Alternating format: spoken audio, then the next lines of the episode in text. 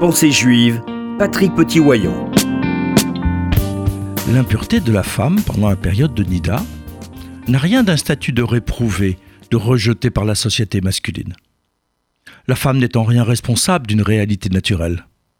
Cette perte de sang, des règles, n'a rien non plus de sale. Le sang humain, de manière générale, n'est pas impur.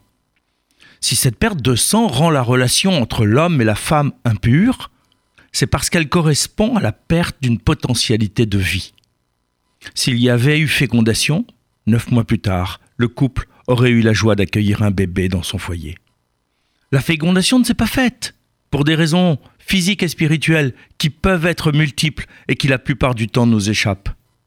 C'est cette potentialité avortée qui physiologiquement va provoquer la perte de sang ponctuelle. La femme n'y est pour rien. Elle n'est pas responsable directement de cet échec de la fécondation. Cependant, parce que la vie ne peut se construire pendant la période des règles, l'homme et la femme doivent adopter une attitude fraternelle plutôt que maritale entre eux. Ils ne peuvent s'unir que lorsqu'une potentialité de vie existe ou lorsqu'elle se développe pendant la grossesse. Après la ménopause, cette potentialité de vie n'est plus d'actualité et donc son échec n'a plus de sens. De ce fait, les règles de Nida ne peuvent plus s'appliquer. La séparation est donc liée à l'impossibilité passagère de donner la vie. Or, c'est en transmettant la vie, comme Dieu nous l'a transmise, que l'on est le plus proche de lui.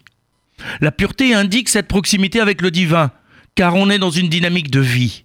L'impureté est cet éloignement temporel, car on est dans une dynamique d'absence de vie ou de non-potentialité de vie.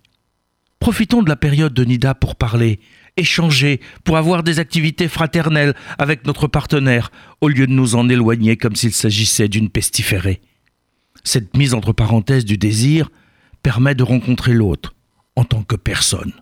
Au lieu de nous en plaindre, sachons saisir cette occasion de construire notre couple sur des bases affectives solides, grâce à cette impureté bénéfique, avant de nous rapprocher ensuite.